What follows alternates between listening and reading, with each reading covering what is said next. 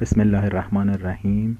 بنده محمد رضا وحید چیرانی و دوست عزیزم جناب آقای مشیری در این پادکست در ارتباط با نظریه های مدیریت در دوره های مختلف به صورت خلاصه می‌خوایم صحبت بکنیم.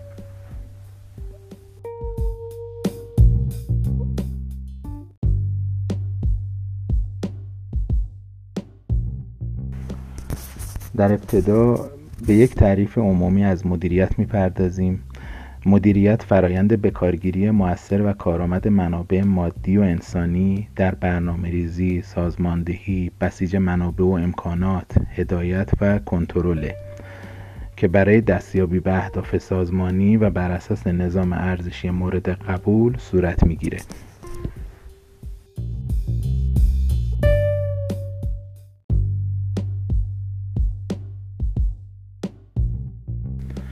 تعریف ارائه شده از مدیریت پنج نکته اساسی زیر رو که زیربنای مفاهیم کلی نظری و عملی مدیریت در بر داره. اول اینکه مدیریت یک فراینده دوم مفهوم مدیریت هدایت تشکیلات انسانیه. سوم مدیریت موثر تصمیم های مناسبی می‌گیره و به نتایج مطلوبی دست پیدا می‌کنه. چهارم مدیریت کارا به تخصیص و مصرف مدبرانه منابع می‌پردازه. و پنجم مدیریت بر فعالیت های هدفدار تمرکز داره.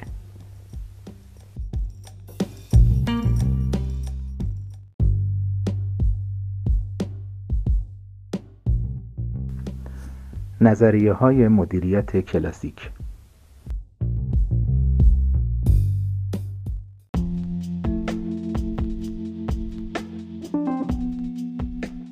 مکتب کلاسیک شامل سه نظریه.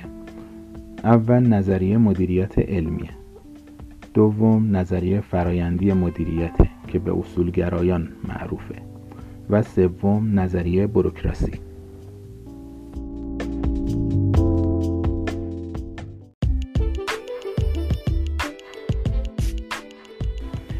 نظریه مدیریت علمی.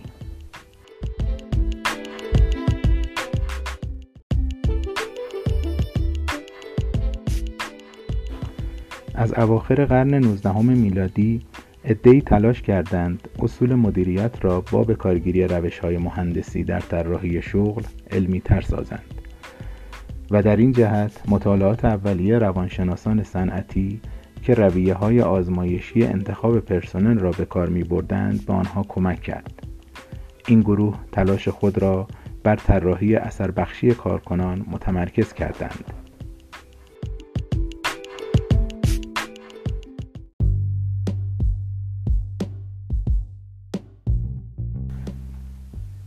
اصول بنیادی که تیلور در برخورد علمی با مدیریت نهفته می‌دید عبارت بودند از یک جایگزینی اصول علمی به جای محاسبات سرانگشتی.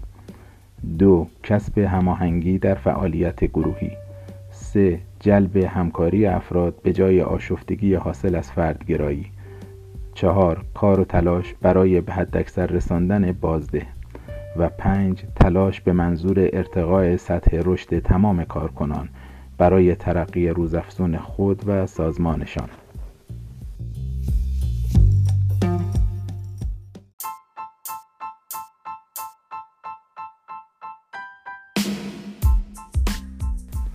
نظریه اصولگرایان یا همان وظیفه گرایان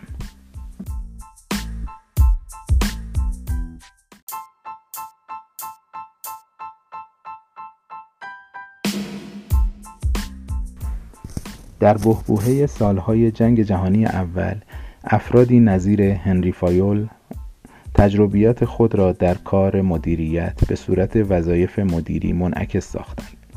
فایول کل سازمان را پیکره واحدی می‌دید که فعالیت‌های آن به شش دسته تقسیم می‌شد. اول فنی که شامل تولید و موارد آن بود. دوم بازرگانی که شامل خرید و فروش و مبادله بود. سوم مالی که شامل تعیین منابع مالی و مصرف بهینه بود. چهارم ایمنی که شامل حفاظت از اموال و افراد. بود پنجم حسابداری که شامل تعیین وضعیت موجود مالی شرکت بود. و ششم وظایف مدیری بود که شامل برنامه ریزی، سازماندهی، فرماندهی و هماهنگی و کنترل بود. و بیان می داشت که پنج دسته فعالیت اول مشخص ترند و در نتیجه بیشتر کتاب خود را به تحلیل فعالیت ششم که به وظایف مدیریت مشهور گشته اختصاص داد.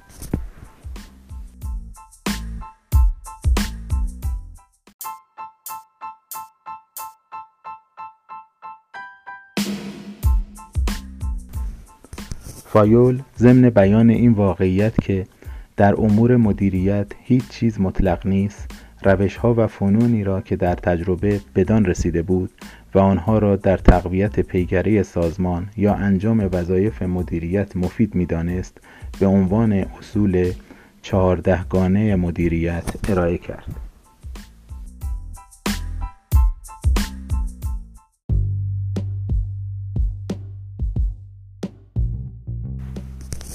اولین اصل از اصول چهاردهگانه فایول تقسیم کار بود به این معنی که کاهش تعداد کارهایی که هر کس در محدوده معینی انجام می دهد یا تعداد مسئولیت هایی که یک مدیر دارد موجب افزایش مهارت و بهبود عملکردش می گردد.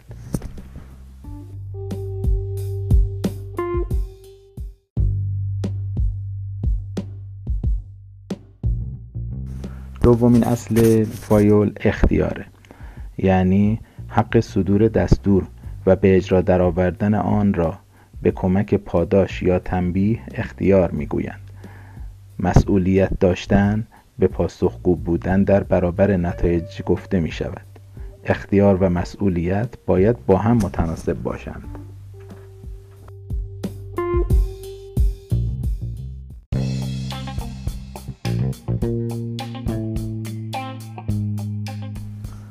سومین اصل فایول انضباط. اطاعت و تعهد ناشی از توافقهای مدیر با کارکنان را انضباط مینامند.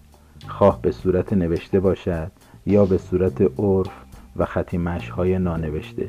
انضباط بیشتر حاصل توان رهبری مدیر است.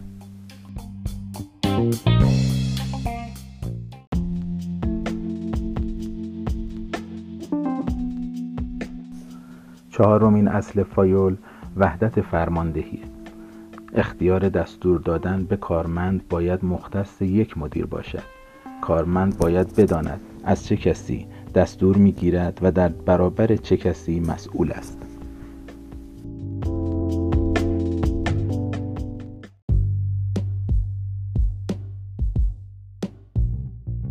پنجمین اصل فایول وحدت مدیریت برای اجرای برنامه واحد باید مدیر واحد وجود داشته باشد. چنین مدیری باید تمام فعالیت‌ها را که دارای هدف یگانه است با هم هماهنگ و رهبری کند.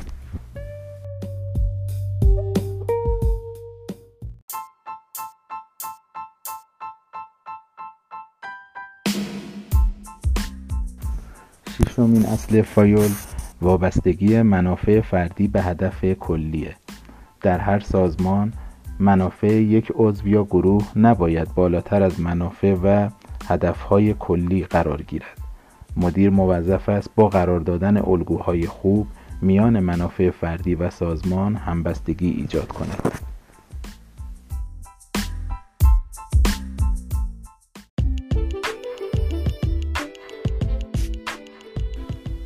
هفتمین اصل فایول جبران خدمت کارکنانه در ازای کار انجام شده باید به تمام کسانی که به طور مؤثر برای رسیدن به هدف کوشیدن پاداش منصفانه پرداخت شود.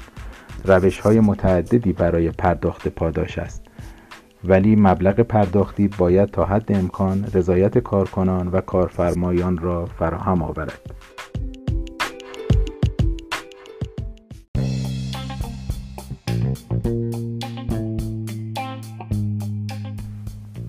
هشتمین اصل فایول تمرکزه. ها مانند سایر های حیوانی یا اجتماعی به هماهنگی و هدایت از سوی یک سیستم مرکزی نیاز دارند ولی میزان مناسب تمرکز و عدم تمرکز در فعالیتها به شرایط بستگی دارد. معمولا درجه ای از تمرکز مطلوب است که باعث به کار افتادن توانایی های کارکنان به بهترین وجه باشد.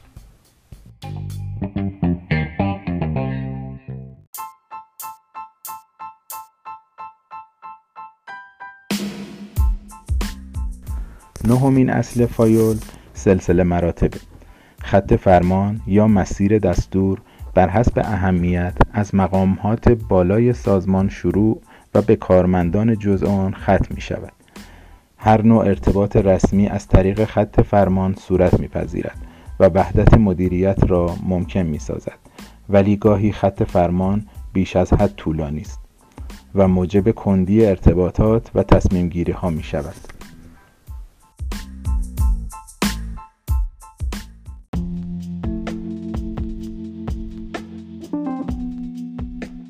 اصل دهم فایول نظمه. برای گردش خوب کارها در سازمان دستورالعمل نظم برای افراد و تجهیزات چنین است. اول برای افراد انتخاب صحیح و قرار دادن ایشان در جای مناسب خیش. بعد برای اشیا انتخاب صحیح تجهیزات و استفاده آنها در جای مناسب.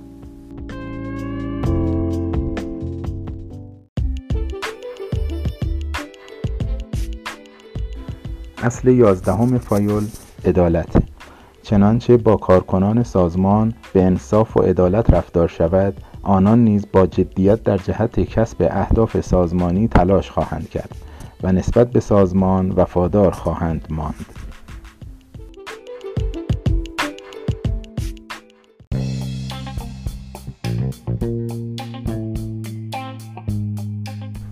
اصل دوازدهم فایول ثباته کارمند برای تطبیق خود با محیط و خواستهای سازمان به زمان نیاز دارد و پس از تسلط بر کار به بهرهدهی می رسد. اگر فرد قبل از بهرهدهی کامل جابجا شود از یک طرف هزینه هایی که سازمان برای آموزش وی پرداخته است به هدر می رود و از طرف دیگر روحیهش تضعیف می گردد.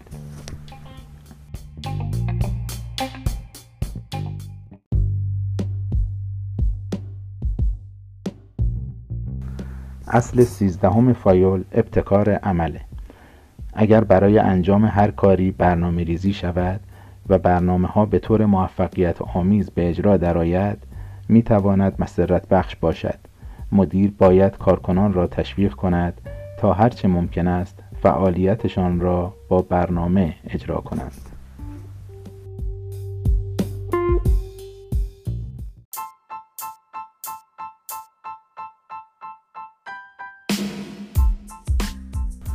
اصل چهاردهم فایول احساس یگانگیه. وحدت کارکنان موجب قدرت و استحکام سازمان می شود مدیر باید پیوسته بکوشد تا کارکنان به طور دست جمعی هدفهای سازمان را تحقق بخشند. روحیه کار دست جمعی با درک هدفهای سازمان حاصل می شود از این طریق کارکنان در می که رسیدن به منافع شخصی از طریق خدمات سودمند دست جمعی میسر است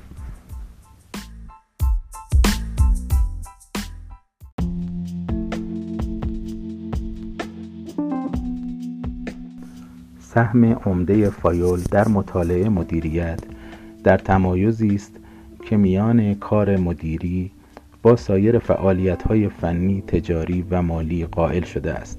تلاش‌های او توسط سایرین پیگیری شد و فعالیت‌های خاص مدیری با همان تأکید و با بیان دقیقتری از وظایف صورت گرفت.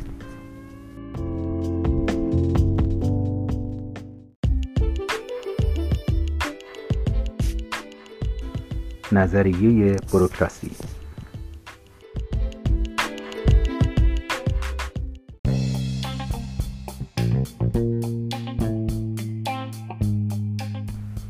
در حالی که توجه عمده تیلور و فایول بر مسائل عملی مدیریت برای کسب مؤثر اهداف متمرکز بود توجه ماکس وبر به این مسئله اساسی تر معطوف شد که چگونه می‌توان سازمانها را ساختار مناسبی داد. گرچه وبر که یک جامعه شناس آلمانی بود بیشتر آثار خود را در اواخر قرن 19 میلادی منتشر کرده. ولی تا سال 1920 که آثارش به زبانهای دیگر ترجمه شد ناشناخته ماند. آثار وبر که عمدتا تجویزی است تفاوت عمده‌ای با توصیه های عملگرای تیلور و فایول دارد.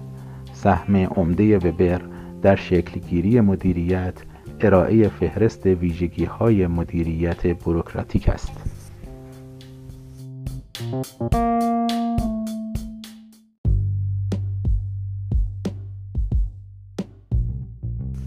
مکتب روابط انسانی.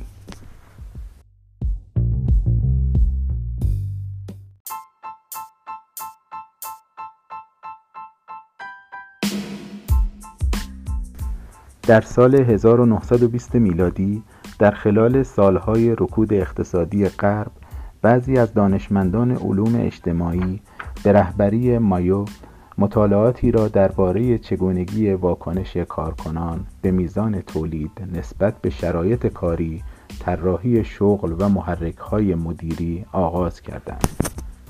این دسته از نظریه پردازان ضمن تاکید بر جنبه های انسانی مدیریت به خونسا کردن جنبه فنی مهندسی جنبش مدیریت علمی تمایل داشتند. طرفداران این روش معتقد بودند که مدیریت باید توجه خود را بر افراد تمرکز دهد.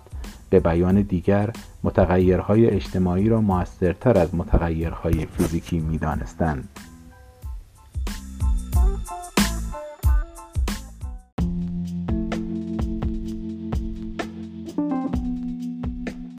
مدیریت نظامگرا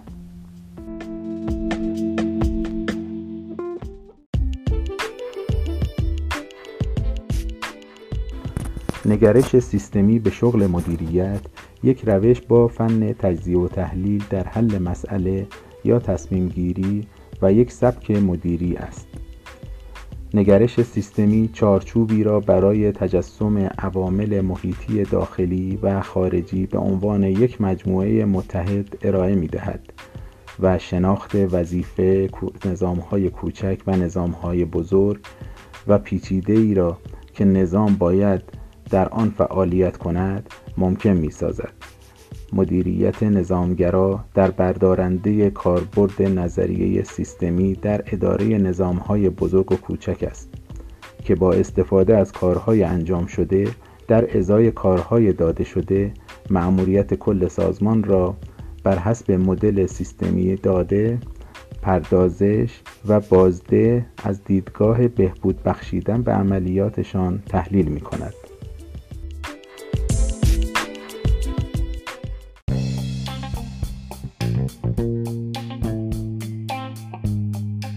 مدیریت اقتضایی.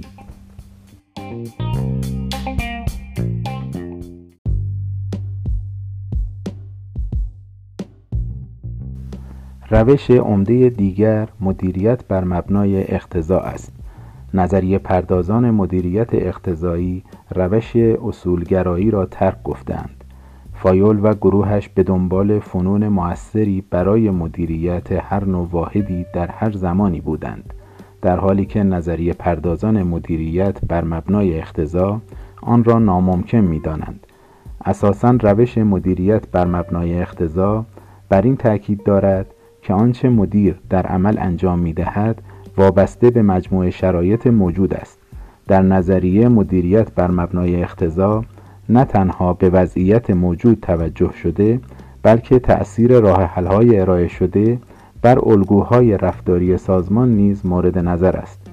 وظیفه نظریه و علم تجویز یعنی چه باید کرد در یک وضعیت خاص نیست بلکه هدف نظریه و علم یافتن روابط بنیادی فنون اساسی و سازماندهی دانش موجود مبتنی بر مفاهیم روشن به کار رفته است. چگونگی به کار رفتن این فنون در عمل به وضعیت موجود بستگی دارد.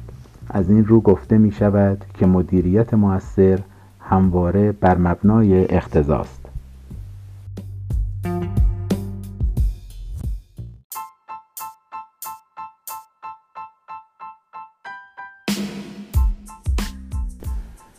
نظریه نقش های مدیری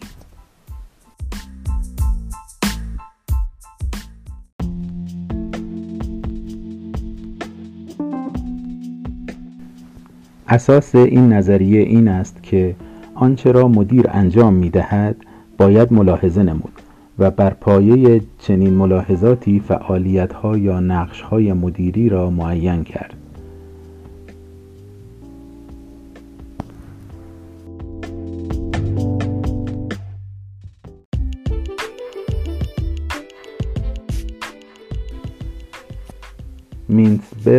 با مطالعه منظم های پنج مدیر اجرایی در های متفاوت بدین نتیجه رسیده است که برنامه ریزی، سازماندهی، هماهنگی و کنترل جزو وظایف مدیر نیست بلکه مدیر به های گوناگونی می‌پردازد.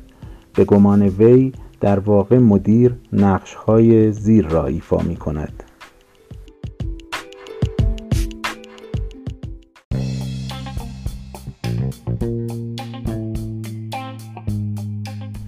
اول های متقابل شخصی مثل رهبری و رئیس تشریفات انجام وظایف اجتماعی و تشریفاتی به عنوان نماینده سازمان و رابط به ویژه در ارتباط با افراد خارج از سازمان.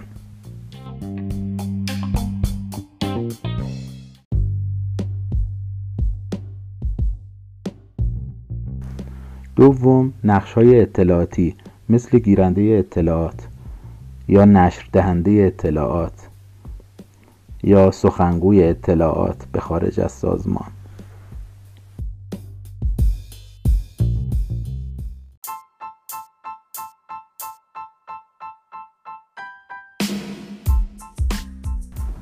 سوم نقش های تصمیم گیری مثل آشوب زدایی تخصیص منابع سوداگری مذاکره یعنی رسیدگی به افراد در گروه های گوناگون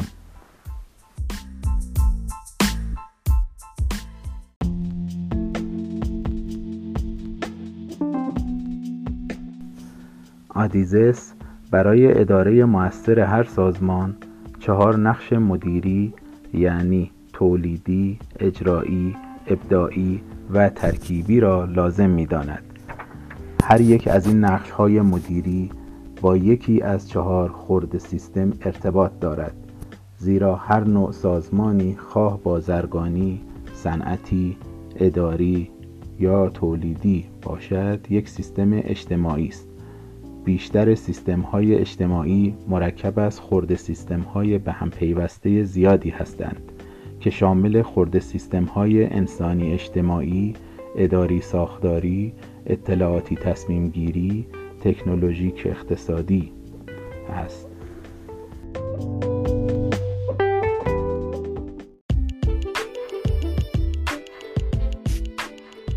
طبقه بندی مدیران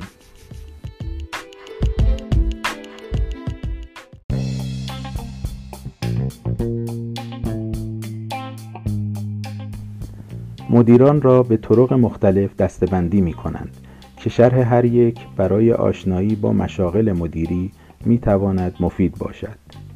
گرچه بعضی از صاحب نظران چهار سطح مدیری را برای هر سازمان قائلند اما اکثر آنان بر سه سطح زیل تأکید دارند. یک مدیریت عملیاتی یعنی سرپرستی. دو مدیریت میانی. و سه مدیریت عالی.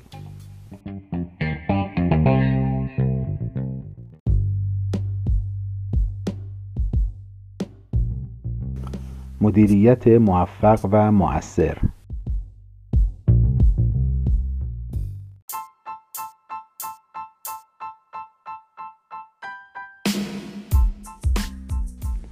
برای موفق و مؤثر بودن توانایی های ذاتی و اکتسابی معینی لازم است. مدیر مؤثر نیاز به توانایی های فنی، انسانی، ادراکی، طراحی و حل مسئله دارد. مدیر موفق نگرش و انگیزه های معینی دارد. طبیعی است که پاداش های سازمانی اضافه حقوق ارتقا و غیره و جو سازمانی بر انگیزه و نگرش وی اثر دارد. عامل دیگر موفقیت و مؤثر بودن تطابق توانایی های فرد با شغل انتخابی اوست. همچنین میزان همکاری زیردستان و مافوقها در موفقیت مدیر نقش اساسی دارند. زیرا مدیریت در خلع انجام نمی شود و قدرت پست و مقام ذاتی آن نیست.